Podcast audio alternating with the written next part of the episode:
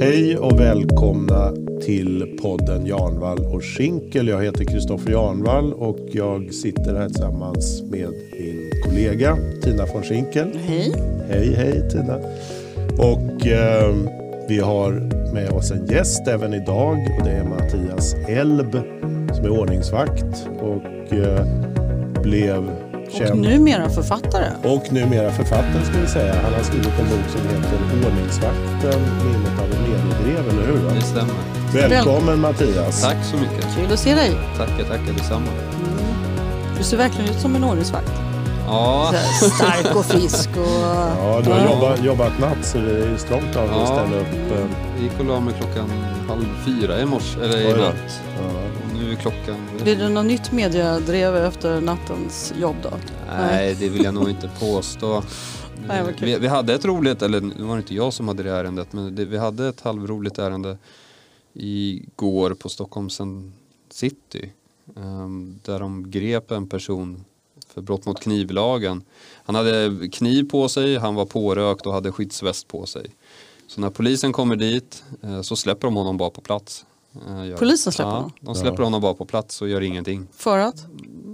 Tyckte För att han var pårökt eller hade skyddsväst eller de var rädda för honom? Nej, jag, jag, jag vet inte alltså, hur de tänkte där ärligt talat. De bara släppte honom på plats, de upprättade ingen anmälan, ingenting. Han hade förberett sig på någon form av våld uppenbarligen när han gick omkring med skyddsväst. Ja, absolut. Han hade ju hamnat i konflikt med några andra innan ordningsvakterna då kom. Ja, Ehm, det fanns ett skäl till att polisen var där och Ja, var där. Men berätta Mattias, vad var upprinnelsen till din bok? Eh, Det var att jag då tillsammans med min eh, kollega eh, den 31 januari 2019 hade ett ingripande mot en höggravid kvinna på Hötorget, station Hötorget i Just Stockholm. det, det fick vi läsa om Ja, många månader efteråt. Ja. Så var vad hände den där kvällen tror jag det var va? Vid sjutiden en kväll? Ja, runt sju, sju, åtta tiden där någonstans. Det som hände var ju att kontrollanterna påträffar då den här kvinnan då utan färdme- färdbevis. Och eh, Då var ni med de här kontrollanterna? precis, jag står cirka en, en till två meter från kon- den här kontrollanten då som kontrollerar henne. Så när hon eh, blippar kortet så ser jag ju att det blir helt rött på hennes maskin vilket indikerar då på att man inte har en biljett. Eh, Men eh, Det var väl inget konstigheter med det? Nej, det är det jättemånga. väl många, ja. ja, Mm. det är jättemånga. Det det är väl kanske det största ordningsproblemet vi har i Stockholm, att folk inte betalar för sig. Ehm, av olika skäl. Men eh, en tilläggsavgift som det heter skrivs ut och den ligger på 1500 kronor. Eh, och den här tilläggsavgiften vill inte den här kvinnan då ta emot. Det är inte heller så ovanligt. Men den här tilläggsavgiften fungerar ju också som en biljett. Eh, Och vill man inte ta emot den då så har man ju ingenting in i det här färdmedlet att göra så då får man ju lämna. Så det var en pappersbiljett eller bot hon fick i handen? Precis, Mm. precis. Och eh, det, hon ville ju inte riktigt lyssna på vad vi hade att säga. Ehm, så när vi då kommer in på T-centralen, station T-centralen då så går jag ut och försöker stoppa tåget. Eh, när jag då kliver in igen då ser jag att hon är i full färd med att dra i min kollegas uniform. Eh, och då har vi helt plötsligt ett brott med i bilden, förgripelse mot tjänsteman. Ehm, och då väljer jag att ta tag i henne och kollegan också. Vi försöker föra ut henne ur tåget. Fortfarande på T-centralen? Ja, då är vi på T-centralen. Eh, Men det här går inte så jättebra för hon slänger och kränger sig med kroppen fram och tillbaka så vi får ju inte kontroll på henne. Ehm, Och efter några sekunder då så hör vi då i högtalarna då att förarna ropar ut att nu stänger jag dörrarna. Ehm, Vilket han inte riktigt får när jag varit ute och stoppat tåget men han har ju inte sett mig stoppa tåget. Så det gör ju då att tåget börjar rulla då mot Hötorget Eh, och då släpper vi henne. Eh, För hon är så upprörd och arg i det här tillståndet så vi släpper henne. Var är ni då någonstans? Eh, Vi är då inne i vagnen, alltså, eh, ja, vi är då inne i vagnen så hon sätter sig ner. Eh, Vi försöker lugna ner oss själva samtidigt som vi försöker lugna ner henne också. Men eh, hon vill inte prata med oss. Eh, Hon säger ingenting? Nej, hon säger ingenting. Hon rättar till sina kläder eh, av principiella skä- eh, Hon rättar till sina kläder lite som att hon förbereder sig för att börja slåss helt enkelt. Så här, lite som att man drar upp Armarna. Kavlar upp ärmarna. Ja men precis. Ja. Oj då. Eh, Och det här är ju ord som kommer från ett vittne som sitter inne i vagnen då som har sagt det till polisen. Så den här informationen finns i förundersökningen. Ehm, Men du kan ju inte känt dig särskilt hotad nej, hon var en nej, kvinna. nej, nej, nej, Mm. Eh, det gjorde vi inte. Men eh, då när vi... Och så kommer till nästa station och det är Ja, Hötorget. Och det är Hötorget då. Och då väljer min kollega Son, ja, Sonny då att eh, gå ut och stoppa tåget. Eh, vilket han gör. Och lyckas med den här gången. lyckas med det ja. Eh, och då kommer han in igen. För när, då, när han har varit ute och försökt stoppa tåget, det tar ju några sekunder, då har jag försökt prata med henne. Be henne lämna eh, tåget själv, men det har hon inte velat. Eh, och eh, när vi då kommer in igen, då tar vi tag i henne igen, försöker föra ut henne. Men det går inte för samma sak uppstår att hon slänger och kränger sig med kroppen. Eh, gör hon. Eh, så i den här situationen så kommer jag ihåg att jag tyckte på, på överfallsknappen, för vi har ett överfallsknapp på vår radio. Och det gjorde jag ju mest, inte för att vi var i ett underläge utan snarare att jag tyckte att hela situationen var så absurd. Och jag tyckte att polisen borde komma hit ganska fort för det var ganska högprioriterat kunde jag tycka eftersom att det finns barn med i bilden här. För då hade du sett barnet? Det, Ja, då, vid det tillfället har jag sett att hon har ett barn. Eh, Och det här barnet och dottern då, hon, hon ber ju sin mamma hela tiden att lugna ner sig också. Så hon skriker på sin mamma att lugna ner sig men modern då väljer att inte lyssna på hon svarar inte dottern nej, heller. Nej, hon lyssnar inte på dottern heller. Säger hon fortfarande ingenting? Nej, eh, eller på sin höjd att hon säger att du får inte röra mig, du ska inte Mm. röra mig. Och, ja, Okej. ehm, men, Och ni eh, får ut henne ur, ur vagnen till slut? mm, vi får ut henne ur vagnen till slut. Fysiskt släpar ni ut henne? Tvingar ut henne i alla fall? Nej, utan hon väljer ju självmant också att gå ut själv. Så vi håller ju henne i ett eh, Vi håller ju henne i varsin armar så att säga. Så vi går utåt tillsammans. Och hon är ju ganska utmattad vid det här tillfället eftersom att hon har gjort så mycket motstånd där inne. Eh, vilket man för övrigt ser på filmen också. För det är inte så att hon har jättemycket krafter men De bilderna som spreds, så ligger hon ju ner på, på vid vagnen, eller hur? mm, Och när hände det här? När hon, då ser man ju att hon är gravid. mm, precis. Hade du sett det? Eh, när vi hade fört ut henne ur tåget då eh, så hamnade vi sedermera på en bänk. Eh, och det här var lite eh, för när vi då kliver ut så känner jag då att krafterna dras mot den här bänken. Så jag väljer att följa med liksom, krafterna. Jag, jag vill inte liksom dra i henne onödigt mycket. Och då trodde jag att det var min kollega som drog henne ditåt. Eh, så då hamnar vi på den här bänken. Eh, hon hamnar på en väldigt konstig position. Eh, hon ligger lite sidledes gör hon. Och då tar hon sin ena arm och liksom sträcker sig under bänken för att hålla kvar i någonting. Och det, det, det är ju väldigt vanligt för folk brukar vilja ockupera sig på en plats. Där de vill skrika, dra till sig så mycket uppmärksamhet som möjligt och eh, dylikt. Och det, det vill ju inte vi, vi vill ju få bort henne från den här perrongen så fort som möjligt. Eh, så då vet jag att då drar jag upp hennes arm så att hon inte kan eh, hålla i någonting och försöka sätta henne upp på bänken. Ehm, eh, men då, då vet jag om att hon skriker utav smärta. Eh, så då vet jag att då släpper jag henne. Men till, ja, till slut så får vi bort henne från den här bänken. Och då väljer hon självmant att lägga sig ner på backen och börja skrika och gorma alla möjliga ord. Då- vill ha uppmärksamhet helt Ja men enkelt. precis. Och då så, ser du att hon är gravid? Ja, precis. Eh, Då ser vi att hon är gravid. Eh, Men alla de här filmerna och bilderna som har spridits, är det från allmänheten? För det samlades mycket folk runt Mm, den här händelsen förstår jag. Eh, är det från allmänheten eh, de eh, bilderna eller är det från tunnelbanans? Ja, det, är från allmän, det är allmänheten som har filmat. Så det är någon resenär som... har tjänat pengar på det? Ja, precis. Men eh, man, man filmade väl lite, lite olika saker. För det som kom ut var ju nu att ehm, ni hade begått någon form av övergrepp. Det var ju medias vinkel och det blev ett väldigt drev. Och det här. Men även, du, du skriver i din bok också att Aftonbladet hade med eh, en annan eh, del av det hela, någon som hade filmat inifrån vagnen där det visar att hon var aggressiv. Mm, precis. Och Men det kom aldrig ut ordentligt. Nej, det, det gjorde den inte. Det fick inte så jättestor fokus. Eh, Nej. Det var ett litet barn som hade filmat Jaha, det var, ett litet barn. Ja, var- filmen är ju filmen i alla fall. Ja, precis. det- Och ja, den filmas i alla fall, den läggs upp på Aftonbladet och jag vet Aftonbladet har även intervjuat den här lilla pojken då. Jag vill minnas att han var runt 10-årsåldern. Ja, ja. Och han sa ju i den, i den intervjun att det är kvinnan här som har varit den aggressiva parten i det hela. Och att vi då har försökt lugna ner henne och även dottern då har försökt lugna ner henne. Mm. Men enligt henne själv så var hon ju på väg till förlossningen, var det inte så? Var det inte därför hon var arg? Ja, och, eh, hon påstod att hon hade förverkar och var på väg till ett sjukhus. Jag vet inte vilket. Vad hände, vad hände med de verkarna? Vet du det?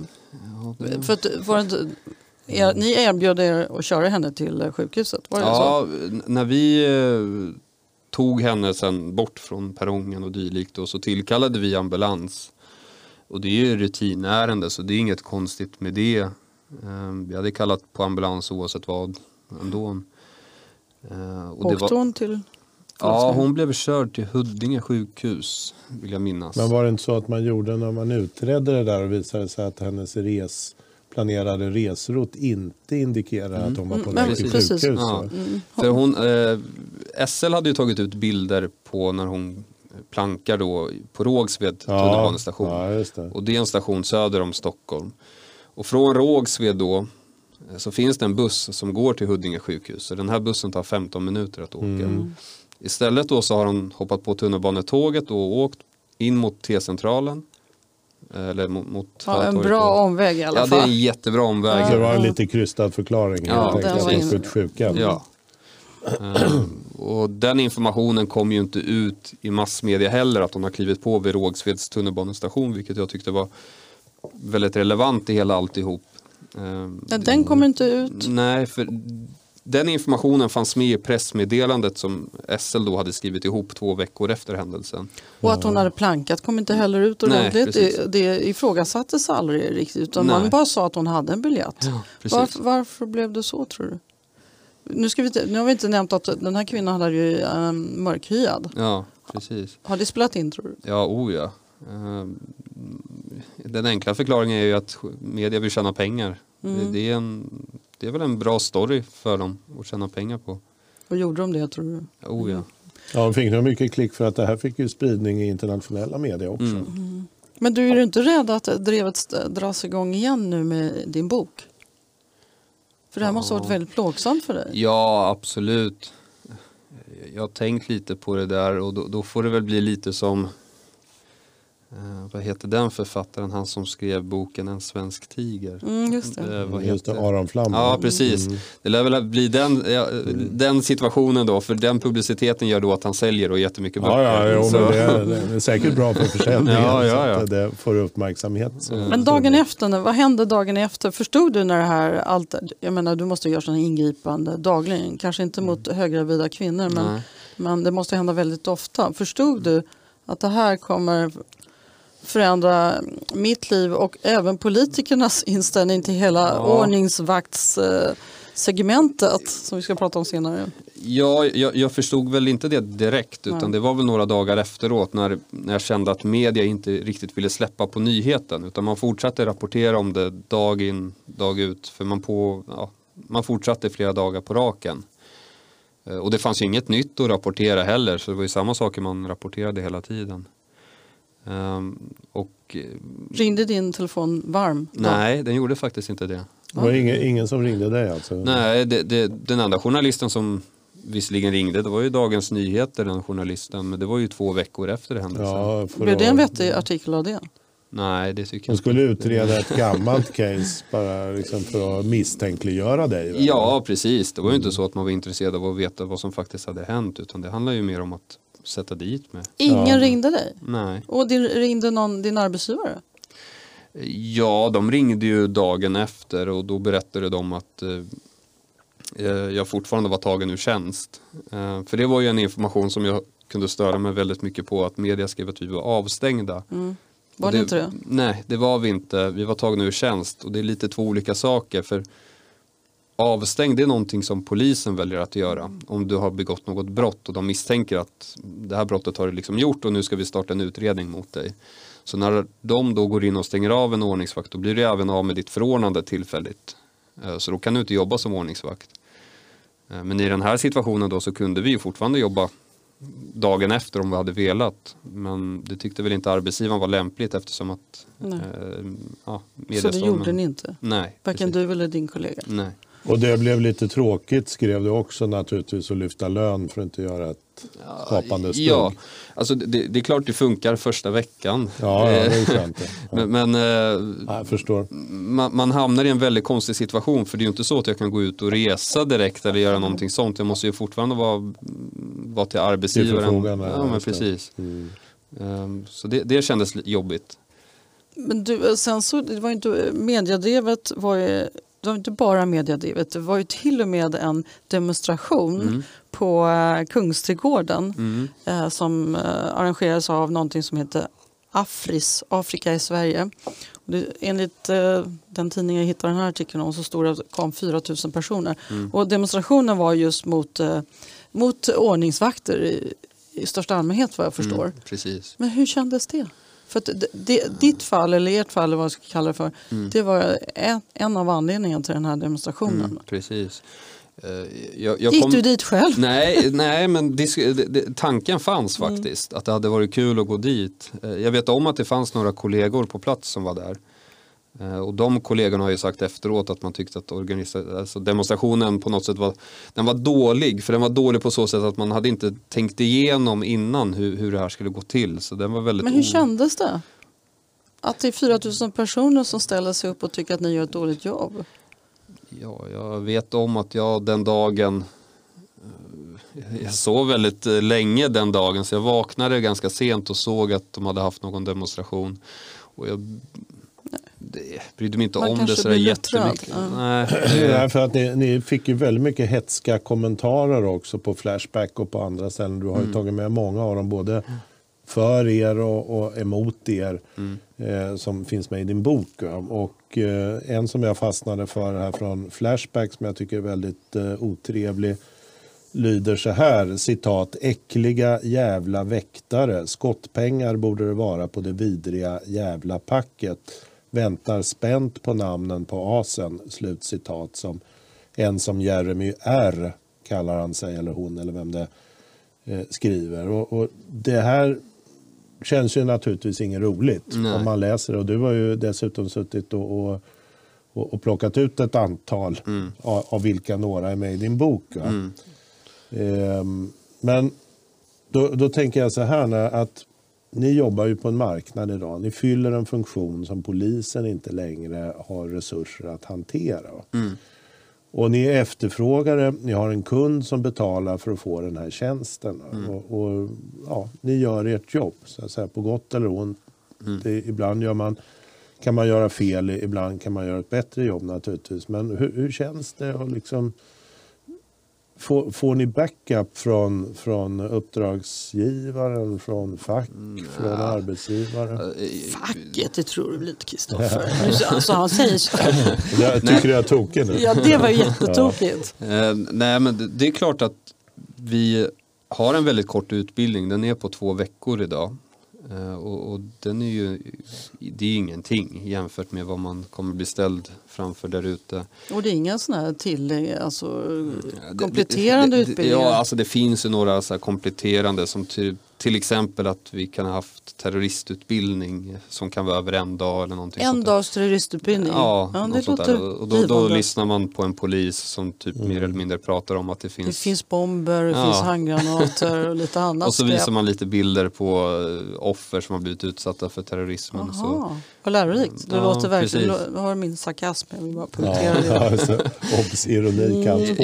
jag, kan jag, jag vet om att efter en sån här terroristutbildning då så kommer jag ihåg att jag tänkte att jag har inte lärt mig någonting för kontentan var att det fanns tre grupper då som kunde vara farliga. Vi har högerextrema, eller vi har ja, men, ja, men politiska, Mm. religiösa, eh, s- sen finns det väl säkert några andra. Och så skallen. Och så bara Ja. allmänna knäppskallar. Precis, och det är så här, det är ju inget nytt. Det är ju inte det. Men, men utbildningen är under all kritik men nu vet jag om att man utreder det och ser över utbildningen vet jag. Eh, och sen utrustningen som vi bär, för det vi har idag det är en batong och sen handfängsel. Nej, ingen pepparspray eller Nej, något ingen sånt där. pepparspray. Och det, det, det är jättekonstigt tycker jag, för om vi kollar ordningsvakter i till exempel Finland så har ju de pepparspray. Eh, och vad jag har hört Och ni har funkar- larm i och för sig. Eh, Ja. Men det är vanlig telefon till 112 eller vadå? Ja, alltså vi har ju, om vi kollar i tunnelbanan då så har vi en radio. Och radion är väl kanske den viktigaste funktionen vi har för då, då kan vi få kontakt med olika trygghetsoperatörer då, som jobbar för SL. Eh, som då har tillgång till alla kameror i tunnelbanesystemet.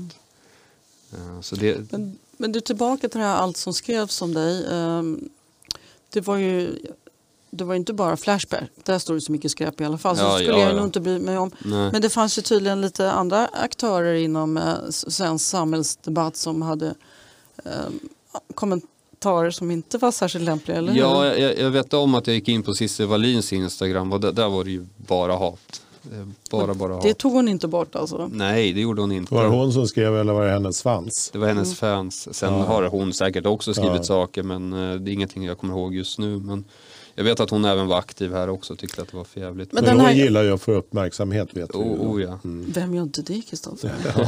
Men, Men man kan välja. den här välja så. kritiken mot ordningsvakter som då har funnits, är den, är den befogad någonstans tycker du? Ja, alltså det, det är klart att eh, jag- kan förstå allmänheten. Eh, det är jättekonstigt att man kan utbilda någon två veckor eh, och sen gå ut och få polisiära befogenheter. Har ni inte polisiära befogenheter helt och hållet? Nej, alltså vi, vi har ju rätt till, det, det är väl, eh, vi har ju rätt till till exempel polislagen PL13 då som vi säger då. Då har, då har man rätt att avlägsna, avvisa och Ja, omhänderta. Och sen har vi rätt att omhänderta berusade personer för L och B. Eh, det- Det är väl de lagstöden som skiljer sig från envar så att säga. Eh, För en, Finns det några sådana eh, kriterier för att bli ordningsman? Alltså genomgår ni någon ja. psyk, psykologundersökning? Nej, och, inte just psykologundersökning utan vi har ju ett språkligt test. Eh, Man har Måste ett, kunna svenska? Ja, precis. Det kan vara bra men Behöver det man finns- inte som svensk medborgare däremot? Nej. Snart det, behöver man gå igenom den här kursen. Nej, 2025, ja det är inte Ja, snart. exakt. Snart Ja, i. Morgan Johanssons Ja. värld möjligtvis, Ja, men ja, inte i vår värld. Nej, precis. Eh, Arvan Pantis. jag vet till och med ordningsvakter som inte ens har svensk medborgarskap. Det är också jättekonstigt. Mm. De är inte svensk medborgare, de kan svenska. Så det, Lite det var halvt. intressant. Ja, lite halvt. Jag tror inte de kan skriva en rapport på svenska direkt, men vilket är lite konstigt. Man ska men, kunna skriva Men du, det, rapport. det tyder väl det här du säger va, Mattias, att, att det, det indikerar ju att det här är en, en bransch som behöver väldigt mycket folk. Va? Mm. Därför att det är väldigt stökigt. Polisen har på något sätt avhänt sig det här eh, ansvaret. De har inte resurser, de har inte folk idag, de har inte tid. Mm. Måste ta tag i andra grejer. Vaktbolagen får eh, ta det här. Ni behövs, du och alla dina kollegor oavsett ni kan svenska eller inte, Ja, behövs i ja. det här. Och då tycker man ju, då borde ni få, få eh, respons, god respons, positiv respons från upp, uppdragstagarna. Eh, och, eh, och, och de som ger er uppdraget framförallt. och från arbetsgivaren och eh, facket borde ju vara måna om er. Ehm, eller hur? Very va? short on fact. Ja, Ja, men, jag, jag, där, men de borde ju vara måna om det. ja, men, Jag kan inte släppa det här med facket förstår nej, men, men det, det, Jag ber om ursäkt Mattias. och, nej, men om, om det är någonting som polisen till exempel är bra på.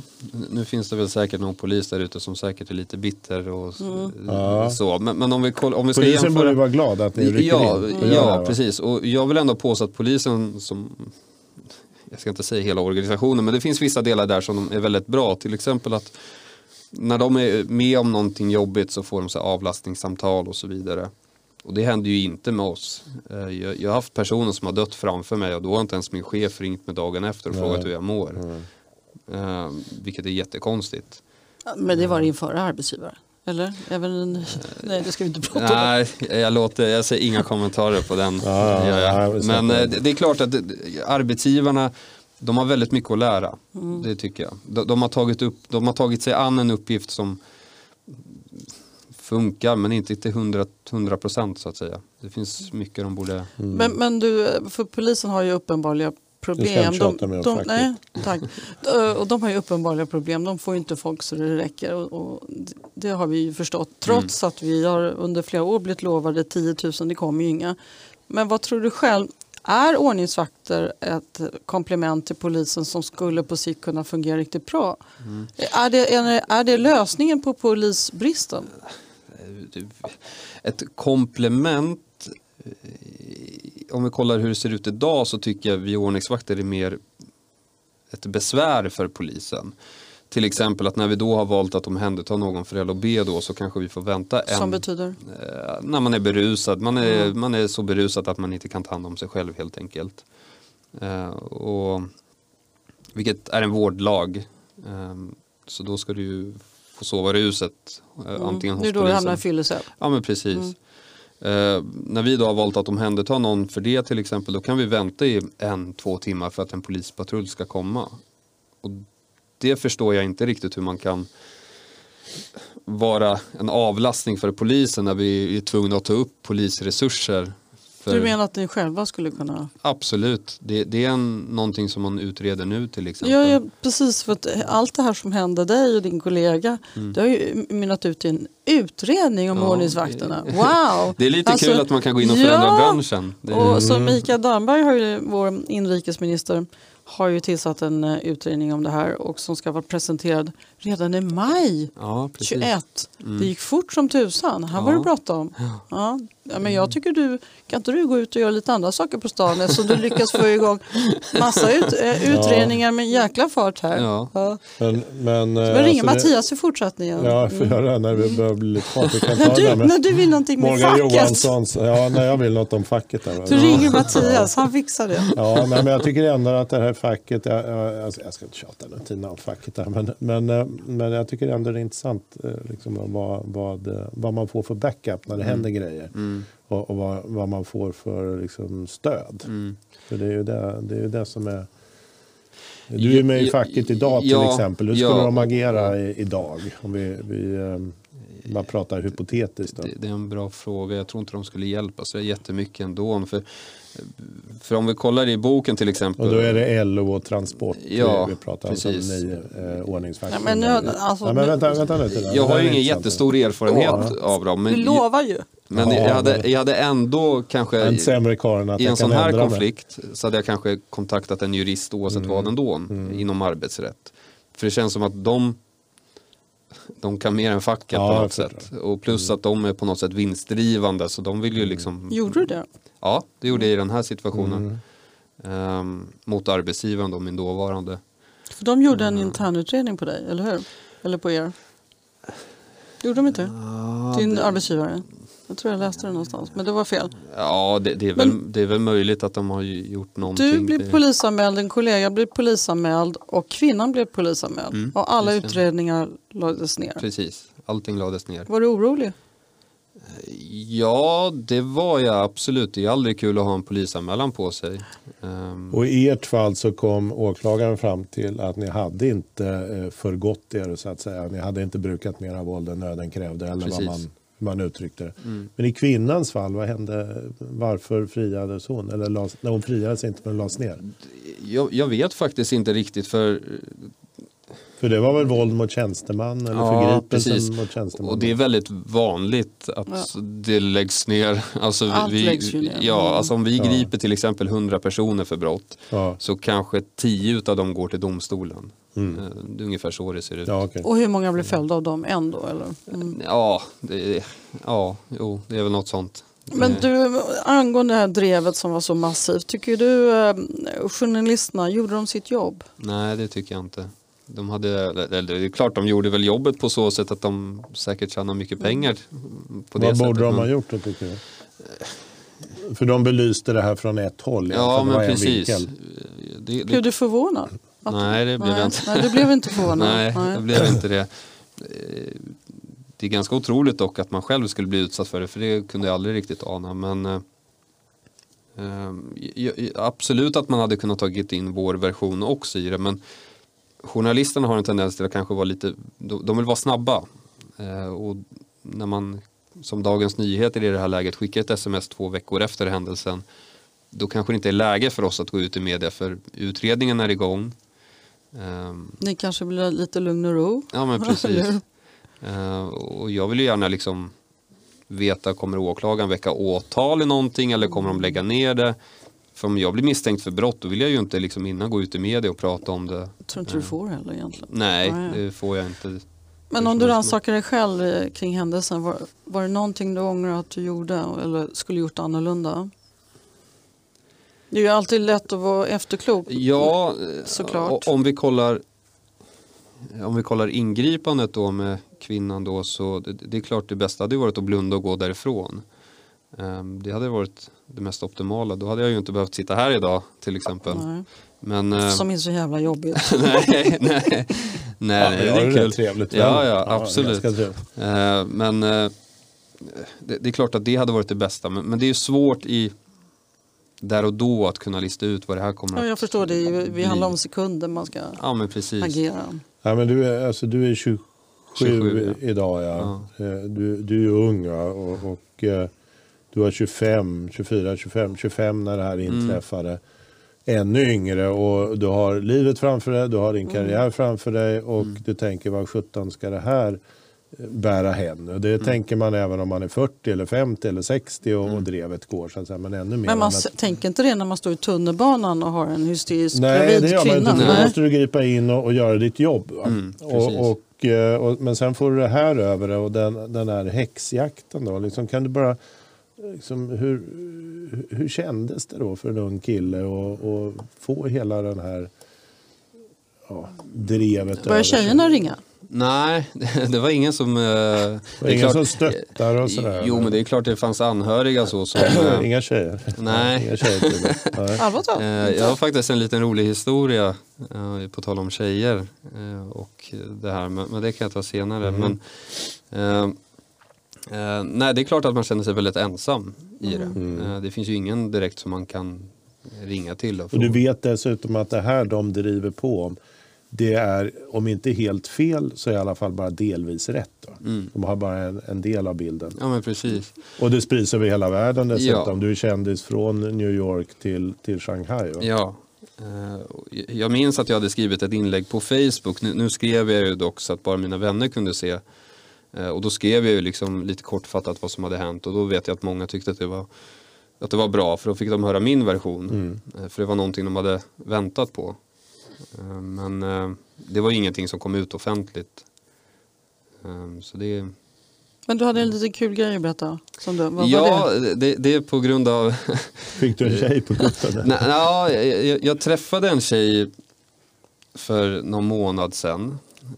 Och hon frågade mig när jag var hemma hos henne, vad röstar du på? Och då sa jag, ja, men jag, jag röstade på Sverigedemokraterna och då blev man ju direkt så här, nej, nej. Då, sa hon då. Ja, för hon röstade tydligen på Centerpartiet så hon Oj. hade tydligen problem med Sverigedemokrater. Mm. Men eh, ja, hon ville ändå liksom fortsätta att träffas så hela tiden. Och jag, jag sa till henne, ja, men jag håller på att skriva en bok som jag snart kommer släppa men jag kan inte riktigt säga vad det handlar om. Uh, för jag förstod ju då att då kommer hon dra, dra direkt. Eh, men så kom den här dagen då boken skulle släppas och hon fick se den och då drog hon direkt. Och, och det, det, det, var lite roligt för jag, ville, jag var ändå inte, inte, jag var inte intresserad av henne överhuvudtaget. Hon röstade ju på Centern. Ja, ja, ja, ja. Så det, det, var ett bra sätt att bli av med problemet så att säga. Ja. Jaha, så du rekommenderar alla nu som har lite alla problem? Som, alla som har svårt att bli av med bruden, skriv, skriv en bok. Ja, men precis. ja, vi, ta, vi tar tacksamt emot på, på, på hängsna brudar, skriv en bok. Det är jättekul. Ja. Ja, men det kommer säkert någon annan gullig tjej som tycker ja. det här var bra. Att ja, du skrev. jag tror att det, jag, jag skulle säga så. Jag tror att de flesta tjejer, tror inte du det Tina? Ja. De flesta tjejer skulle känna, känna att det, det är trevligare med en kille som kan skriva än en som inte kan skriva. Ja. Och stå upp för sin sak, det hedrar dig Mattias. Och, men vad sa din familj då? De måste varit väldigt oroliga för dig. Ja, min mamma vet jag var jätteorolig. Uh, och, uh, för hon kunde nästan ta det väldigt personligt. Mm. Uh, nästan som att det var hon själv då som var med i drevet. Men det blir väl lite så när man har barn och när man hackar på en son att man tar det, man tar det personligt. Men, mm. Men du jobbar som ordningsvakt idag? Ja, precis. Fortfarande? I tunnelbanan. Hur känns det då? I början var det väldigt jobbigt att komma tillbaka. För jag visste inte riktigt hur jag skulle berätta det här för mina kollegor och hur de skulle ställa sig framför det. Eller för det. Eh, Jag vet om till exempel att när jag då började hos min nuvarande arbetsgivare så får man gå SL-dagar som det heter. Det är några introduktionsdagar. Det är fler dagar än terroristutbildningen. Eh, Ja, det, det var ju den på det. Här är väl är tre, fyra dagar eller någonting. Eh, Men då vet jag att man pratade då om Hötorgshändelsen då när vi Ja. satt i det här rummet och det var, Oj ingen, då. ja, det var ingen som visste att jag var den som var den. Så du satt och hukade bakom Ja, men- skärmen så här. Precis, och och då kom jag ihåg att jag fick eh, eh, då, då fick jag någon form av panik så då ville jag bara lämna rummet men jag kunde inte riktigt lämna rummet för det skulle bli jättekonstigt. Eh, Så, ja, så då vet jag att då fick jag sitta där och bara vara tyst och inte säga någonting. Eh, Så det, det var ganska frustrerande vet jag. Och vad gjorde du då? Berättar du sen? Ja, jag berättade sen för mina kollegor men det, det tog några veckor senare gjorde det. Men vad sa de? Tog de upp Hötorgshändelsen som någonting som absolut inte får inträffa under tjänsteutövning eller vad, på vilket sätt? Var det bara... Det, det jag minns var att det var en polis som kom till oss och utbildade om någonting. Jag minns inte vad det var för något. något. Och, eh, man pratade, det var inte så att man pratade dåligt om Hötorgshändelsen på det sättet att vi skulle ha gjort fel eller något sånt. Utan, Nej, för det hade ni ju inte och det, och det var nedlagt. Så att säga. Och det, för Oavsett man är gravid eller svart eller vad man nu är så måste det ju ändå vara så att om man inte har biljett då, då, får, då avvisas man. ja. Eller att få betala den här tilläggsavgiften. Det har hänt mig. Jag fick, de Ja, kastade av mig Och, och du är på inte tåget. svart eh, Tina. Nej, inte Utan ännu. det hände, hände svart som vit som, som gul Ja. som röd höll jag Mm. på att säga. va? Och det får man helt enkelt acceptera. Att vad man än har för färg i nyllet så Mm. får man ta det. Och, och eh, ni hade inte gjort något fel. Sen kan man ju då eh, kanske fundera på, hade ni inte kunnat låta nåd gå före rätt? Då med tanke på att hon var gravid, hon hade sin lilla flicka med sig. Eh, ångrar du ingripandet? Hade du gjort annorlunda idag? Och i så fall varför? ja, jag hade gjort annorlunda idag. Idag hade jag ju blundat och gått därifrån. Eh, då hade jag inte hoppat in i, i en sån situation. Eh, men Och då hade du inte gjort ditt jobb nej, precis. faktiskt. Eh, Det är det som är det är där skon klämmer så att Ja. säga. Men Och det här har ju då, då liksom drevet eh, skapat den här stämningen på, som, gör att du säger på det här Mm, sättet. precis. Det är ju inget bra egentligen. nej, för man vill ju inte göra Delvis vill man inte hamna i ett mediedrev. Man vill inte att Aftonbladet Nej. ska börja skriva Nej. om en. Och man vill heller inte göra arbetsgivaren osams heller Nej. i en sån här situation. För man vill ju gärna ha ett jobb att gå till imorgon också. Ja, därför att det är SL som anlitar er. De vill att ni ska göra jobbet. Ma- Naturligtvis utan att få ett mediedrev över det. Mm, Men precis. om, om det nu blir så så blir det så. Men ni har ju kameror eh, överallt Ja. och det vet ju ni om. Ja. Och det borde ju i- ha en stor inverkan på ert sätt att agera. Det, det var min eh, spontana tanke när jag fick höra om det här. Att ni vet ju om att Ja. ni har kameror Ja. och ni agerar ju därefter. Men det vet ju oftast inte, alltså jag som resenär tänker inte på att det är kameror överallt. Nej, och jag har ju även en person, alltså en kroppskamera på mig Aha. också. Som jag kan ha startat igång och filmat utan att du ser det också. Ja, Ehm, så intressant. jag, efter det här så filmar jag alla mina ingripanden som jag har. Ja. Ehm, och då filmar jag, för vi har en liten kamera och skärmen är då svart. Så när jag startar igång den då så vibrerar den bara. Det, det låter ingenting eller någonting. Så du som motpart märker ingenting. Ehm, Men hur ofta gör man ingripande? Gör man det ungefär en gång per arbetspass? Är det så Ja, vanligt alltså? Ja, det vill jag påstå. Det, det är klart att nu med coronan så har det blivit Mm. mindre men eh, rent generellt så absolut, det är klart att vi kanske har fem avlägsningar på ett Mm. pass. Kanske någon omhändertagen om någonting. Men en helt annan fråga eh, när du, ändå är här Mattias. Mm. Att, eh, den allmänna trygg, otryggheten har ju ökat i, Mm. samhället. Har ni märkt att det är mer privata eh, personer, privatpersoner som vill ha personliga, personligt skydd? Och ni kanske inte jobbar med den? Nej, vi, vi, det, det vet jag. Det, det, det är klart om vi kollar personskydd så nu har jag aldrig jobbat med det men- jag har väl lite koll på det. Och eh, det jag vet om att det finns ju många kunder som vill ha personskydd. De efterfrågar det? Ja, det är en stor efterfrågan men eh, Eh, Det finns inte så många kanske personskyddsväktare då som det heter eller livvakter då, som kan mm, vad heter det, sti, stilla begäret. Mm. Men hur har din eh, försäljning gått på, av din bok? Väldigt bra. Eh, Jag, jag såg idag att den då hade hamnat på topplistan på Bokus. Eh, Den låg på plats 26. Vad roligt, grattis! Ja, Grattis. Och- och Vad det- kostar boken och vad finns den att köpa på Bokus? På Bokus Enbart finns på den, Bokus? Enbart på Bokus Mm. ja. Och Eh, kostar? Och den kostar 189 kronor. Är det en pocket?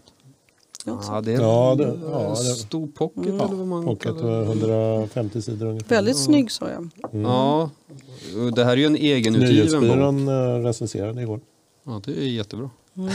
Nej, men det här är en egenutgiven bok så jag, har ju, jag är ju mitt egna förlag så att säga. Så Ja, nu, har- nu är du ordningsvakt, författare och förläggare. Wow! Och mediekändis. Ja, men precis. 27 år. Ja. Grattis, jag tycker Ja. du har varit Har jätteduktig. du en alternativ karriär kanske? Jag tror nog att vi eh, ska säga tack så mycket. Eller hade du något mer att tillägga? Du kanske vill säga någonting Mattias? Om, om, tänkte du om facket eller?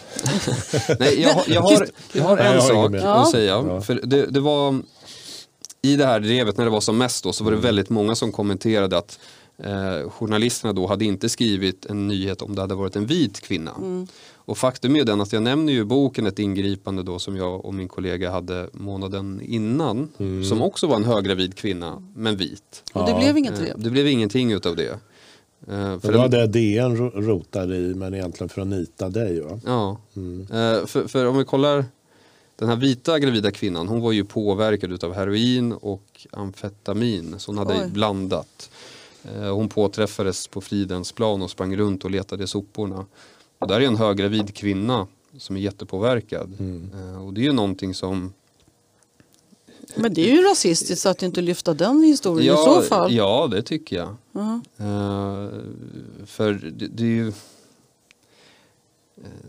Ja, och för att påvisa hur viktiga ordningsvakter ändå är där ute. För vi Ja. hittar ju problemen. Eh, hade vi inte kanske hittat den här kvinnan då så kanske hon hade aldrig hamnat hos vården och vården hade kanske inte känt till hennes missbruk. Till, om, om vi ska leka Nej, nej, men det är en riktig aspekt och det, och det kan man nog sluta sig till att medias stora intresse även internationellt handlade ju om att det här var en svart kvinna Mm. som greps av två vita väktare. Mm. Hade du eh, och eller din kollega varit svarta så kanske det inte hade blivit samma liv. Nej, precis. Nej, och. BLM, alltså Black Lives Matter, en av deras huvudteser är ju just att, att banta ner polisen. De, Mm. de ogillar ju polisen och, Oh, ja. och därmed också ordningsvakter. Så Ja, det ligger ja. ju tyvärr helt i linje med deras Mm. åsikter. Så det är att, väldigt det, det tråkigt. får man nog eh, ta med eh, ro. Mm, Det är ju lätt också. att säga om man inte är utsatt för mediedrevet men tyvärr så, så är det som det är. Och vi får nog konstatera att media har inte alltid rätt. Eh, De kan ofta ha helt fel. Mm. Fel de har- fokus. Ja, de har fel fokus, de har fel vinkel, de har fel agenda många gånger. Ehm, och det är tur att vi i ehm, nya media Ja, och tur finns. att Mattias eh, Elb, att du vågar författa den här boken. Mm. Det hedrar dig. Och Ja, och det var, Stort det var tack för att du kom hit. Mycket Tack bra själv, uppriktigt tack själv. skriven. Tack Mattias eh, Elb för, för detta. Och eh, vi avslutar för idag. Hur är det vi brukar säga Tina? puss och kram, vi ses på stan. Och då ses vi kanske i tunnelbanan med Ja. Mattias. Kanske har uniform på. Ja, Höt- Hötorget. Ja, precis. Ja, det är bra. Tack ska ni ha. hej. Hej hej.